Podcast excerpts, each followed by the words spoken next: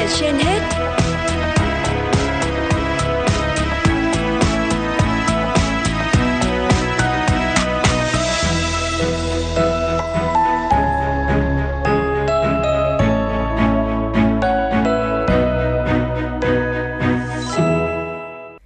Phương Nga và Hoàng Nam xin chào quý thính giả đang lắng nghe chương trình Sức khỏe trên hết của Đài Phát thanh Truyền hình Hà Nội. Thưa quý vị, liên quan đến tình trạng thiếu thuốc và trang thiết bị y tế tại một số địa phương và bệnh viện tuyến trung ương, tại họp báo thường kỳ chính phủ vừa qua, Bộ Y tế đã thông tin chi tiết về vấn đề này.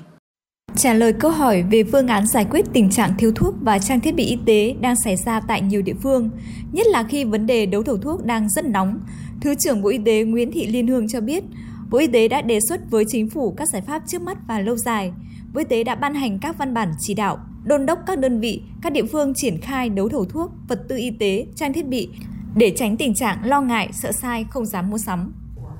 Bộ Y tế đang à, tích cực à, soạn thảo để à, trình và tham mưu Thủ tướng Chính phủ ban hành nghị quyết về bảo đảm thuốc, vật tư y tế và thanh toán chi phí khám bệnh, chữa bệnh, bảo hiểm y tế. Cái thứ hai, đẩy nhanh tiến độ cấp phép quản lý giá thuốc, trang thiết bị y tế. Cái thứ ba, đẩy nhanh tiến độ các gói thầu thuốc thuộc danh mục đấu thầu tập trung cấp quốc gia và danh mục thuốc đàm phán tại trung ương và địa phương. Cái thứ tư, sửa đổi bổ sung các văn bản thuộc thẩm quyền của Bộ Y tế và đồng thời thì ngay khi có ý kiến chỉ đạo của Thủ tướng Chính phủ cũng như là kết quả kiểm tra tại các địa phương thì Bộ Y tế cũng đã ban hành văn bản chỉ đạo đôn đốc các đơn vị, các địa phương triển khai đấu thầu um, thuốc, vật tư y tế, um, uh, trang thiết bị để tránh tình trạng tâm lý lo ngại, sợ sai, không dám mua sắm. Cũng tại buổi họp báo, Thứ trưởng Bộ Y tế Nguyễn Thị Liên Hương đã trả lời nội dung liên quan đến việc tiêm vaccine phòng COVID-19 và nguy cơ bùng phát dịch khi khả năng miễn dịch cộng đồng giảm trong thời gian tới nếu không tiêm đầy đủ các mũi vaccine nhắc lại.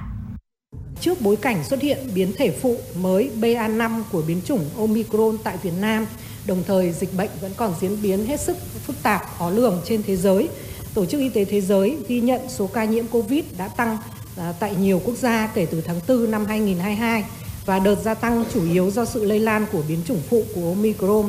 BA4 và BA5. Vì vậy, nếu khả năng miễn dịch suy giảm trong cộng đồng à, cùng với um, việc chủ quan lơ là trong tiêm vaccine cũng như phòng chống dịch COVID-19 thì sẽ có nguy cơ cao bùng phát dịch trở lại.